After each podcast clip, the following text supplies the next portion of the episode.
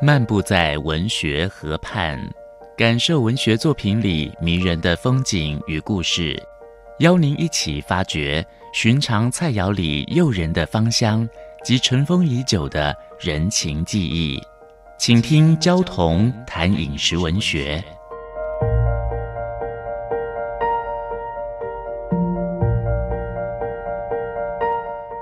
大家好，我是焦桐，今天跟大家分享。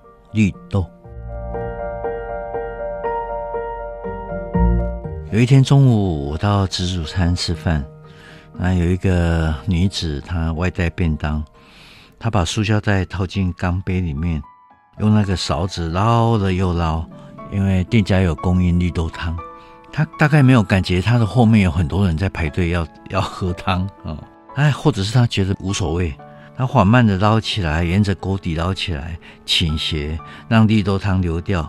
这样反复的捞了又捞，大概锅子里面的绿豆薏仁已经没有了啊！每一勺只能捞出算得出来的几粒绿豆。这一家素食自助餐，我其实很不喜欢啊！他因为为了要增加菜肴的重量，几乎每一道菜都勾芡啊。虽然不喜欢，有时候我还会走进去。好像只是为了喝一碗绿豆汤。绿豆汤是家庭常备的消暑的饮料。绿豆跟薏仁尤其有着千年的恩爱，两个结合煮汤，是华人的夏季养生甜品。嗯除了美味，还能够消暑除烦。做法是绿豆跟薏仁洗干净以后，分别浸泡两个小时以上。煮的时候也是分开煮，各自冰镇。吃的时候呢，再混合在一起。人体高温出汗会流失大量的矿物质和维生素，会因此我们的内环境会混乱。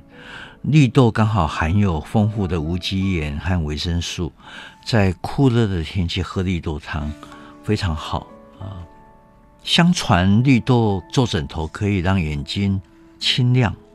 我睡了好几年，好像没有笑哎，我的眼睛依然浑浊，我依然视人不明，可见这应该是谣传啊。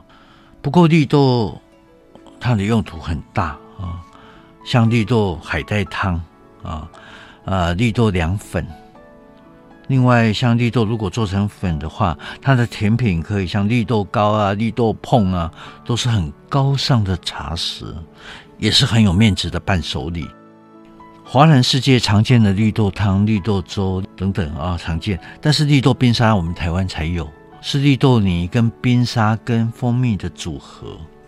我很难忘一个夏天，很酷热的三伏天，娇妻参加了。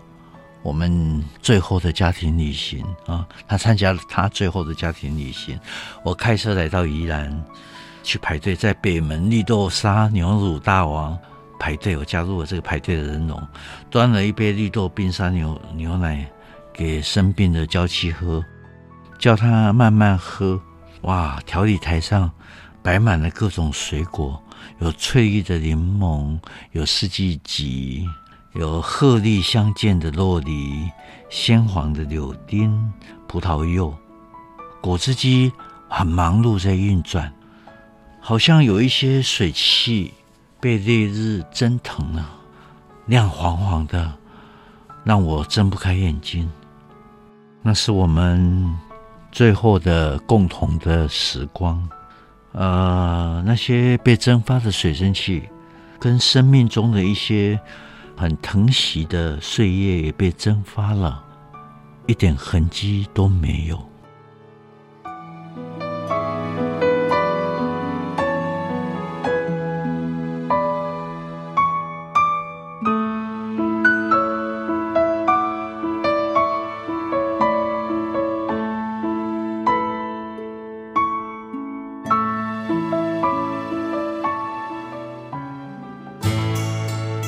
五分钟系列小单元，与您同游文学河畔，带给您小确幸的滋味。